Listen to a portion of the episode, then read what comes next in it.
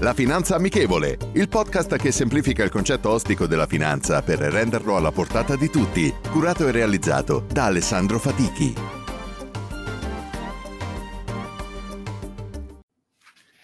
Buonasera e bentrovati a tutti a questo nuovo appuntamento di interviste che facciamo con la Finanza Amichevole. Stasera con noi abbiamo Maurizio Parducci, al quale eh, cedo subito la parola, almeno lo conosciamo, si presenta e sappiamo che cosa sta facendo in questo momento. Ciao Maurizio. Ciao Alessandro, innanzitutto grazie mille per questa opportunità. È la prima volta che faccio una diretta sui social e anche appunto che faccio un'intervista, quindi grazie per l'opportunità. E secondo, sono molto felice di partecipare a, a questo tuo progetto, seppur nel mio piccolo di dare un contributo.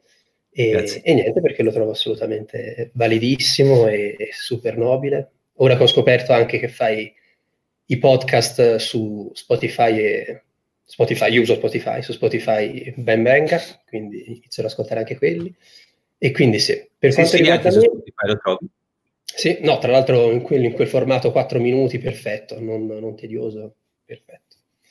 E, um, per quanto riguarda me, io sono Maurizio Carducci, ho studiato e vissuto a Firenze fino, al, fino alla, alla maturità, tra l'altro in classe liceo scientifico con tuo figlio, che saluto, ciao Tommaso.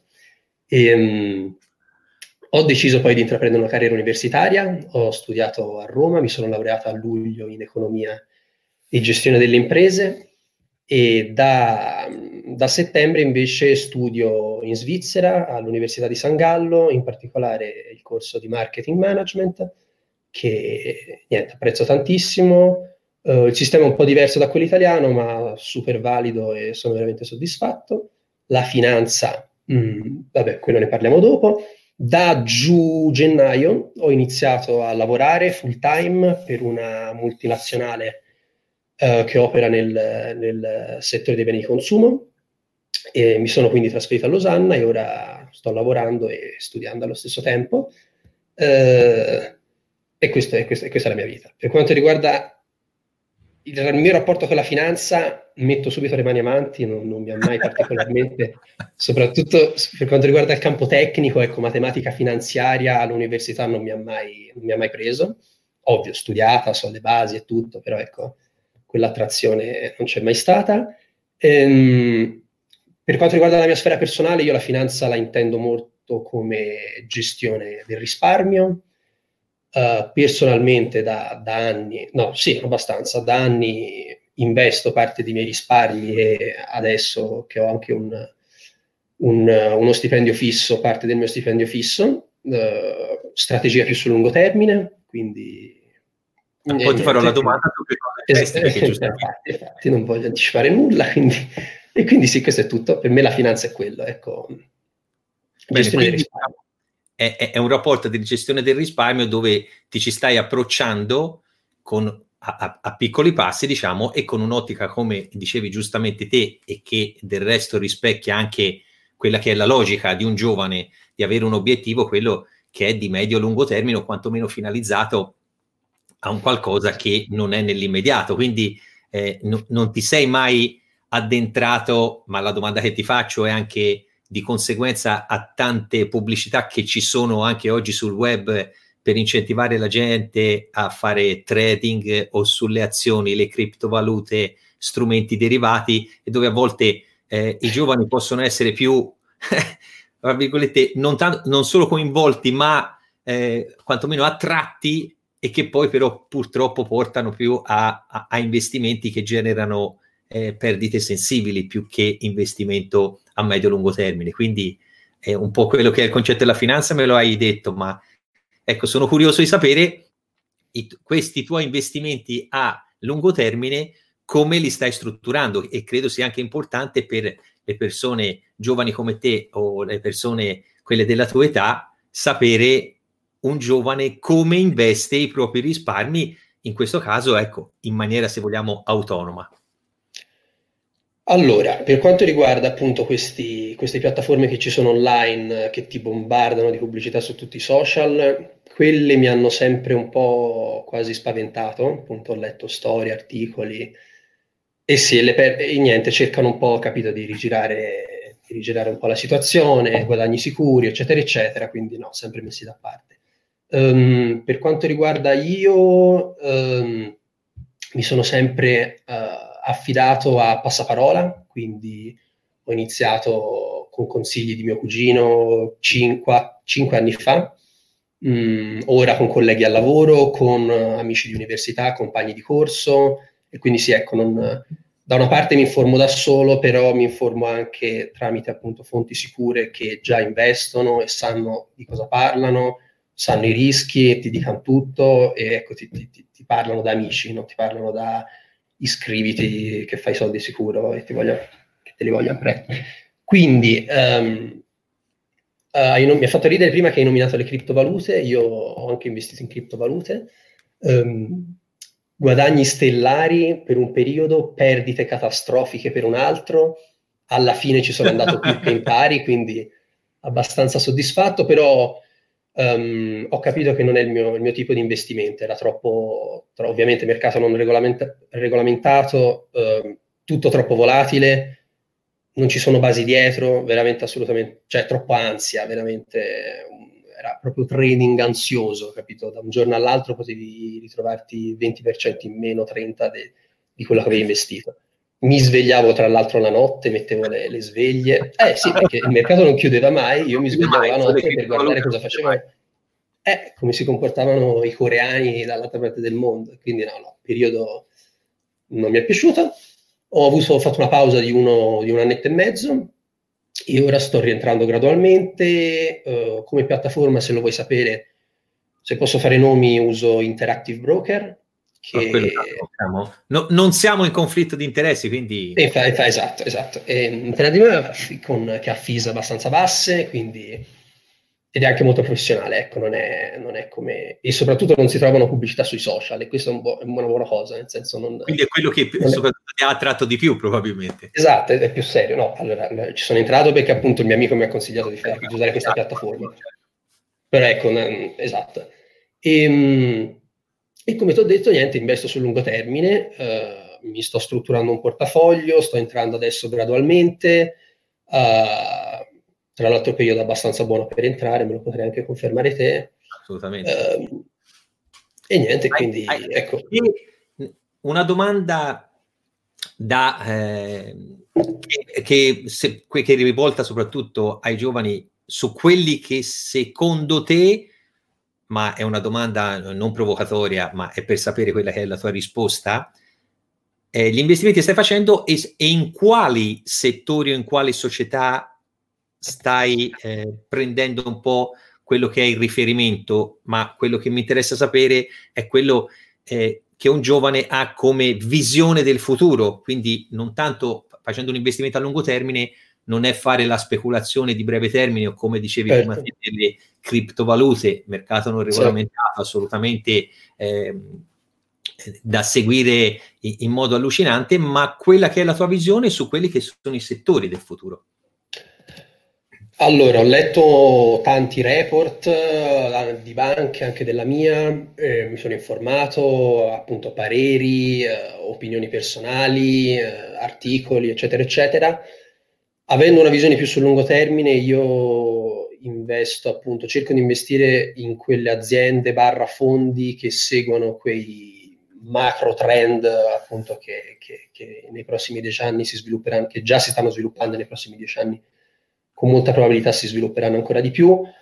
Quali? Primo fra tutto, vabbè, la sostenibilità, quindi non solo appunto uno pensa a sostenibilità e pensa al prodotto bio, no, ecco, da, da quello del, del, del, settore dell'energia, miglioramento dell'efficienza eh, e tutti niente questi settori che comunque involvono, involvono appunto la, la, la niente principio di sostenibilità. Sono anche più sicuri, tra l'altro, ho letto degli articoli ultimamente, sono, sono più no, ma questo, la domanda perché era, e mi sarei aspettato questa risposta, proprio per far capire e trasmettere non solo ai giovani, ma anche a chi fa investimenti da tanto tempo, persone anche più adulte, quello che è il principio della sostenibilità e se vogliamo anche una cosa che può stonare tra le parti, no? l'etica e la sostenibilità, che possono essere perseguite anche a livello economico.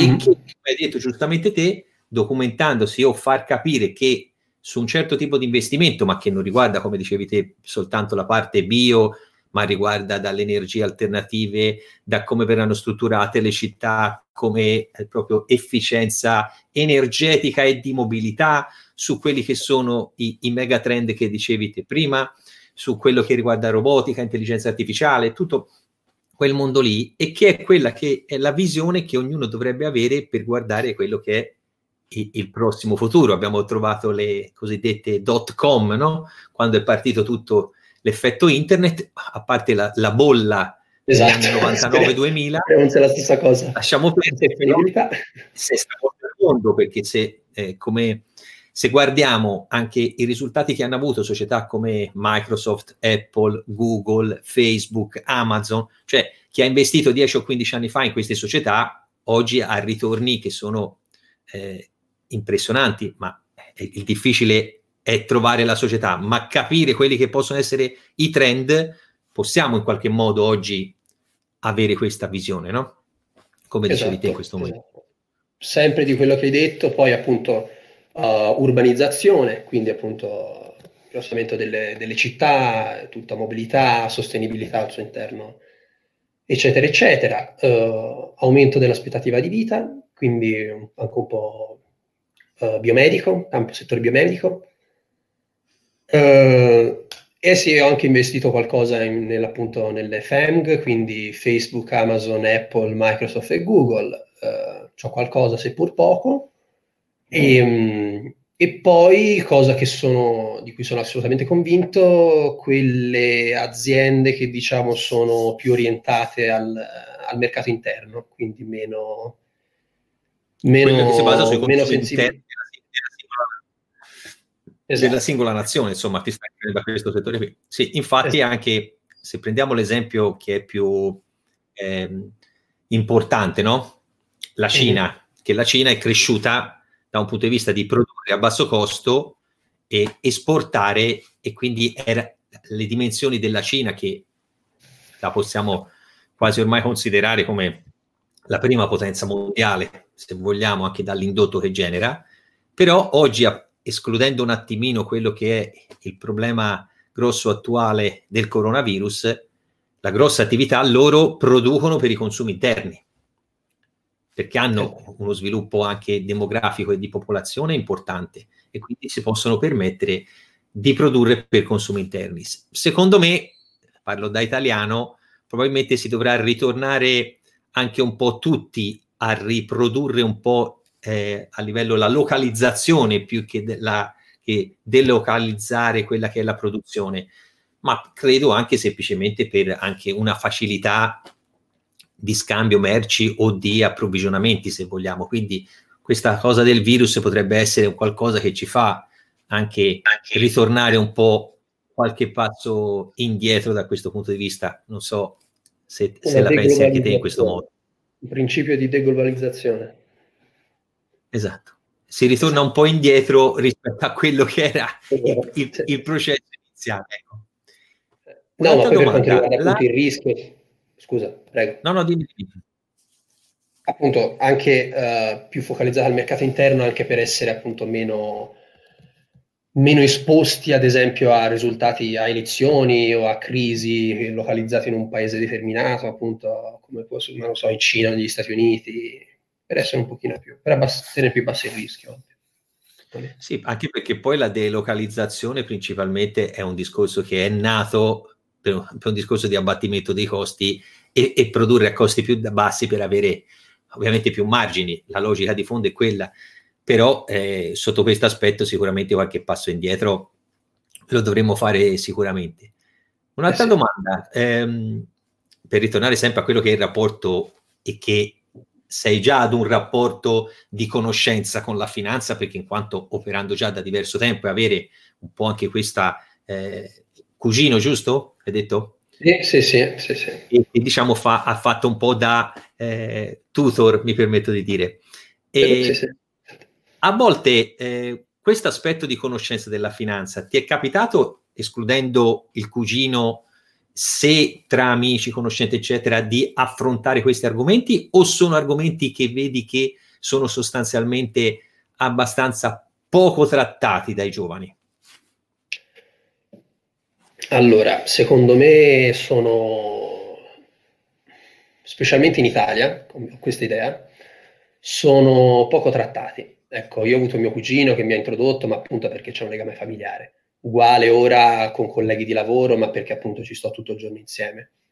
Uh, la situazione è un po' cambiata quando mi sono spostato qui in Svizzera, ho iniziato il master. Uh, molti miei amici uh, non fanno il mio stesso corso, ma studiano finanza e mm. quindi vabbè, anche per questo, ecco, quando alla prima domanda che gli facevo avevo 10 persone che mi rispondevano, tutte appunto con, comunque, con un rapporto appunto di amicizia, quindi che non vogliono vabbè, insomma. E, ehm, e, quindi sì, non è molto trattata. Uno ha paura di parlare cose e, e, sull'aspetto economico importanti e uno, fra virgolette, a volte ha paura di esporsi eh, o, o, o, per essere giudicato perché non vuol far sapere, uso estremismo il concetto, gli affari mm. propri, però è un sì. discorso di, eh, di, conoscenza, ecco, a volte che no, non è un discorso sì, che uno vuole sapere quello che, che, sono i suoi risparmi, ma su come investe e su cosa investe, ecco. Sì, sì, sì, ho capito. E no, allora, eh, stessa cosa, all'università in Italia e tuttora non ho, eh, per quanto riguarda amici che investono, non ho, che io sappia almeno, non ho questo gran numero di amici che appunto pensano al futuro e decidono di investire parte dei risparmi a lungo termine, non ne ho. Ogni tanto, quando ci sono appunto, quando ci furono le criptovalute, sì, qualcuno che entrava, ma come ho fatto io, e chi si è fatto male, chi meno, però ecco non c'è questa visione più sul lungo termine di dire invece di tenerli in banca li investo con sicurezza e con, con la testa, eh, li lascio lì, ecco. Quello, quello non l'ho notato. E invece per quanto riguarda invece adesso, appunto, no, quando chiedo, anzi un mio amico, anzi no scusa, un mio collega mi ha addirittura mandato, ovviamente oscurando le quantità, però mi ha mandato un foglio Excel dove, esatto, tutte le sue posizioni, tutti i suoi titoli, posizioni, così per farmeli studiare, per, prendere spunto. No, no, ma questo perché eh, è importante anche, cioè, abitando in un altro paese che, che però siamo sostanzialmente confinanti, però è anche per far capire quello che è l'importanza da parte dei giovani, e su questo ci metto anche un po' da parte dei meno giovani, in questo caso i genitori e i familiari, di incentivare maggiormente questa conoscenza. Poi, come dico spesso, la colpa di tutto ciò è anche di chi fa il mio mestiere o le istituzioni che eh, rappresento o che rappresentano le istituzioni finanziarie piuttosto che il troppo, se vogliamo, assistenzialismo statale che c'è sempre stato in Italia, perché tante cose le abbiamo date eh, sempre troppo per certe garantite e che quindi da la, lavorare e andare in pensione, la pensione ce l'ha dallo Stato, piuttosto che i titoli di Stato che avevano rendimenti importanti, porto sempre questi, queste considerazioni, ma quello che è il concetto dell'investire e del pianificare è un qualcosa che in Italia non esiste assolutamente, mh, mm, perché poi si va a vedere anche nelle aziende stesse, l'imprenditore spesso sono quelli che hanno attività con l'estero, che sono quelli mentalmente, anche se vogliamo, più evoluti e più predisposti perché hanno contatto con le realtà estere e quindi sono abituati a programmare, pianificare e portare avanti un certo tipo di eh, considerazioni. E quindi certo. vedi che l'azienda ha un passo diverso a tutti gli effetti.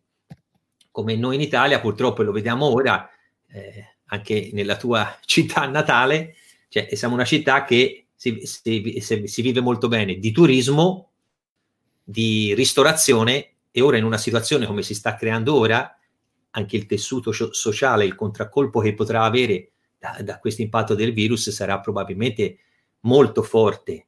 Però questo poi si può creare nuove opportunità e nuovi spazi per fare anche un cambio di, mm-hmm. eh, di, di, lavoro o trasformare il lavoro in una maniera diversa, intendere il turismo in una maniera diversa, la ristorazione in maniera diversa. Però quello che stai dicendo te e, e, e la colpa che io do a chi fa o chi rappresenta il mio settore è quello di non aver eh, incentivato troppo la conoscenza del mondo economico finanziario e che dovrebbe sotto certi aspetti anche partire dalle elementari stesse, no? Cioè se vogliamo come materia insegnare ai bambini il concetto del salvadanaio per mettere i soldi da parte, che può sembrare una cosa banalissima, ma si parte da lì. E certo. certe materie dovrebbero essere quasi eh, obbligate eh, a, a, essere insegnate fin dalle elementari, perché l'economia e la finanza so, sotto un certo aspetto, poi uno può decidere se svilupparlo o meno, ma ti permette di affrontare quello che è il quotidiano, perché sappiamo che l'economia e la finanza è qualcosa che riguarda noi tutti i giorni, perché è, è, è un dato oggettivo. Quindi quello che mi interessava eh, sapere era questa differenza che potevi aver trovato tra aver fatto la scuola in Italia, vivi in Italia, ti trovi in, una, in, uno stato diverso se questa mentalità era la stessa oppure se avevi trovato appunto questi, questi, questi cambiamenti, ecco, da questo punto di vista. Sì. Quindi, e lo stesso penso sia anche le, le, azie, le, aziende, ora entro più per entrare più nell'ambito lavorativo, eh, mm. Che rapporto ha l'azienda per la quale lavori eh, con, i, con il giovane? con il giovane che diciamo, lo sta formando a tutti gli effetti, perché in questo momento te sei nella fase dove credo sei più nella parte di formativa di quello che, eh. che stai facendo, giusto? Ecco, come, come, si rapporta con il giovane appena che eh, si è laureato e entra nel mondo del lavoro da un punto di vista formativo e anche se lascia un po' di, eh, definiamola, autonomia ne, nel lavoro quotidiano? Uh, allora, io sono su questo, su, questo, su questo campo sono molto soddisfatto di come appunto si, si comporta l'azienda per cui lavoro. Uh, abbiamo un programma di internship molto grosso, quindi ogni sei mesi c'è, c'è, c'è un grande rigiro di, um, di, di, di, studenti che appunto per quanto riguarda il programma... Potete anche andare in altri, in altri paesi? Um, allora, per quanto riguarda l'internship che dura sei mesi e poi nel caso te lo rinnovano fino a un anno, è molto raro. Però ecco, già da, se decidessi appunto di, di continuare a restare, già ne parlavo anche col mio manager, ci sono dei progetti dove nel caso potrei dare una mano all'estero, ovviamente avendo diverse sussidiarie, diverse in, vari, in varie regioni del mondo, ecco sì, quello per assolutamente non c'è problema.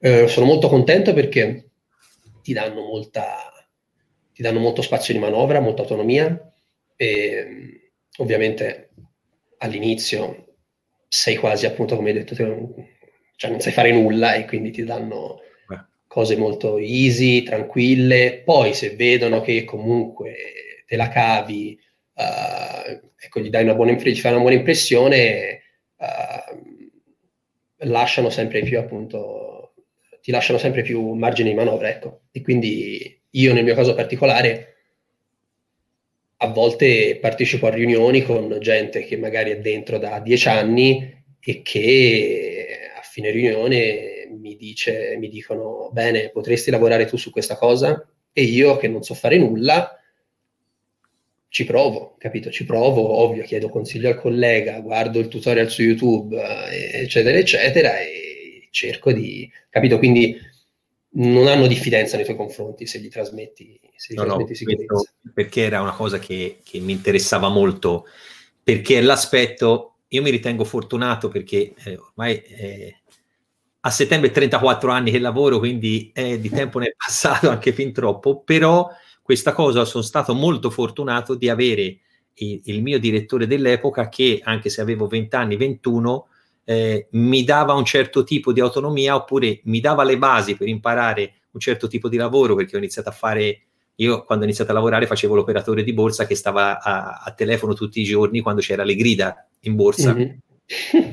e quindi era un lavoro tranquillissimo. Infatti lo potevi fare quando avevi 20 anni fino ai 30 poi dopo uno impazziva ma a parte le battute però anche quando lui, an- ipotesi, andava in ferie, mi, la- mi, lasciava quella che era un po' l'autonomia e la gestione dei suoi clienti con le sue direttive, quindi avevo i contatti già con i suoi clienti, però avevo 20, 21, 22 anni, quindi mm. sono stato troppo fortunato, cosa che invece poi non ho riscontrato con il passare del tempo, che invece di andare a migliorare in Italia si va un po' a eh, standardizzare il processo, a fare il, il, compitino, uno fa sempre la stessa cosa, ma mi riferisco anche a tutto il mondo bancario, a che ci lavoro, eccetera, ma non posso smentire il contrario, fanno tutti la stessa cosa, la fanno in una certa maniera, eh, più di quel compitino lì non vedi e, e, la, e la mente non ti si allarga mai, perché ovviamente ti puoi occupare solo di mutui e fai solo i mutui, di investimenti non sai niente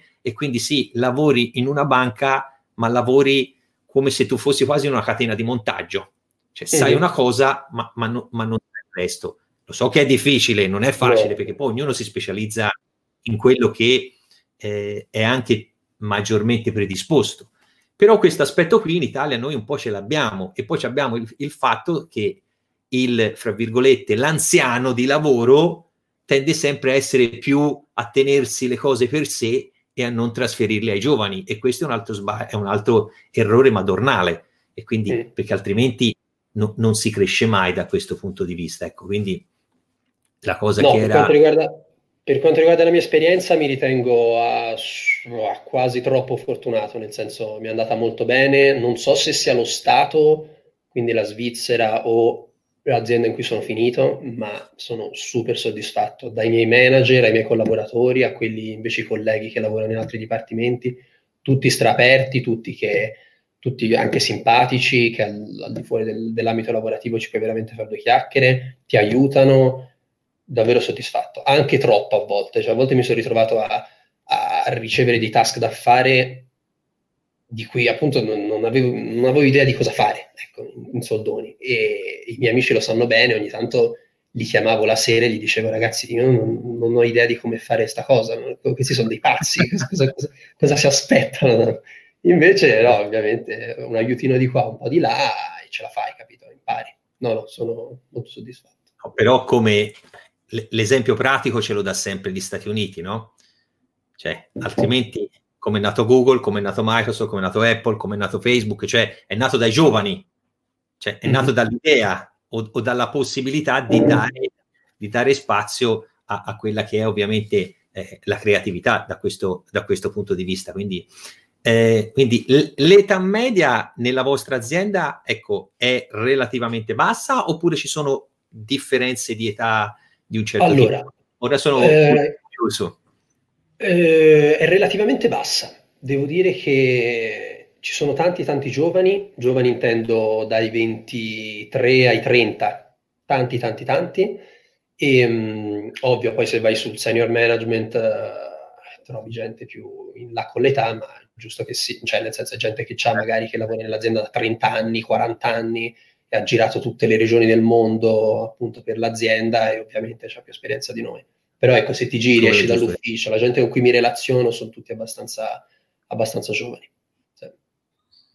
No, no, no, questo era anche un altro aspetto eh, importante da, da mm. valutare, insomma, perché poi l'età media è anche un discorso, se vogliamo, demografico, perché per esempio noi in Italia abbiamo l'altro problema che avendo una crescita demografica particolarmente bassa anche nel mondo del lavoro, eh, quelli che erano i baby boomers, che io fo parte di quell'età lì, nati a fine anni 60, 67, 68, quegli anni lì, quindi è chiaro che poi siamo andati avanti con gli anni, non essendoci crescita demografica, e quindi è chiaro che anche ne, nell'ambiente, eh, negli ambienti lavorativi si trova persone che sono un, un pochettino più avanti, avanti con gli anni. Quindi abbiamo quantomeno, no, mi interessava appunto capire anche quello che era il, il, mondo non italiano e come il mondo lavorativo si interfaccia con i giovani, tanto mm-hmm. per rientrare un po' nel processo e, e quello che anche che, era il, che è il progetto appunto eh, non solo di, della finanza rivolta verso i giovani, ma anche di quello che è il mondo del lavoro verso i giovani. Poi quello che è eh, il progetto che dicevo prima e che sto cercando di portare avanti è che questo aspetto che può sembrare provocatorio dal nome, la finanza amichevole, che la finanza di solito di amichevole non, non ha assolutamente eh, niente, e che quindi è, è, nella sua natura però di cercare di eh, renderla il più possibile amichevole, ma di, diciamo comprensibile, quindi da parte nostra nel trasmettere, nello spiegarlo, da parte delle persone, mi riferisco sempre, diciamo, in generale a, agli italiani, che inizino anche un pochettino ad aprirla un po' di più questa mente, perché se parlo con un giovane come te, che hai eh, 24 anni, 23-24 anni, giusto? Eh, che, che è chiaro che è un giovane ha la visione del lungo termine e quindi è anche un discorso legato all'età, ci mancherebbe altro. Però se pianifico, quantomeno avere un orizzonte minimo dai 3 a 5 anni lo devo avere come orizzonte minimo su un investimento. E questo deve inse- le persone devono iniziare anche a ragionare un attimo in questo modo, che vedo, passa il tempo, le istituzioni, come si diceva prima, non sono poi state così eh, proattive in questo senso, lo dico nella maniera più brutale possibile, cercare solo di vendere un prodotto a pacchetto per tutti, ma che poi alla fine non va bene per tutti. E quindi questa è, faccio sempre il mea culpa delle istituzioni e quindi del lavoro anche che svolgo, però proprio per questo non siamo nemmeno tutti uguali, quindi è anche giusto portare avanti quello che è un, un concetto. Eh, le prossima volta o le prossime volte cercheremo casomai di eh, sviscerare quelli che sono degli argomenti specifici, se, se, se, se, ti va bene, perché è un po' quello che sto cercando di fare anche con i ragazzi che intervisto, anche per poi per eh, unirvi tutti insieme in argomenti che possiamo sviluppare e per approfondire conoscenze un pochettino più dettagliate, che eh, la prima volta ci facciamo anche una chiacchierata per conoscerci e la cosa che mi fa piacere è che le persone riescano a conoscere te e gli altri ragazzi su quello che fate, quello che state portando avanti, quella che è la vostra mentalità, non tanto solo quella che è la conoscenza della finanza, ma far capire l'importanza dei giovani, come sono strutturati, impostati e quello che stanno facendo. Quindi un'altra cosa che, che, che mi interessa portare avanti è ovviamente questa alla fine nost- i nostri 30 minuti di chiacchiere li abbiamo già, già passati. Io ti ringrazio molto di aver accettato questa intervista, quanto sarà la prima, e quindi poi ci risentiremo. Eh, qualsiasi cosa la possiamo affrontare nelle prossime puntate, quando si vuole, insomma, eh, rimaniamo in contatto. Quindi ti ringrazio ancora. Quindi ringrazio Grazie a te, Alessandro. Davvero, mi ha fatto super piacere, davvero super piacere. No, no, guarda, Grazie mille. Soprattutto mi ha fatto piacere conoscere e sapere quello che è lo sviluppo professionale in un altro stato e come eh, in altri stati si stanno eh, approcciando ai giovani, perché è la cosa che poi siete voi il pilastro del futuro e quindi è giusto investire su di voi, che è la cosa, che è la cosa più importante. Quindi, Maurizio, un caro saluto ci sentiamo Grazie presto. mille. A te Alessandro. Lo dico sempre alla fine del podcast, quindi è giusto continuare con lo slogan. Ci sentiamo presto, un caro saluto Grazie a tutti. mille. Ciao. Ciao Alessandro, buon weekend, Ciao. grazie. Ciao anche a te.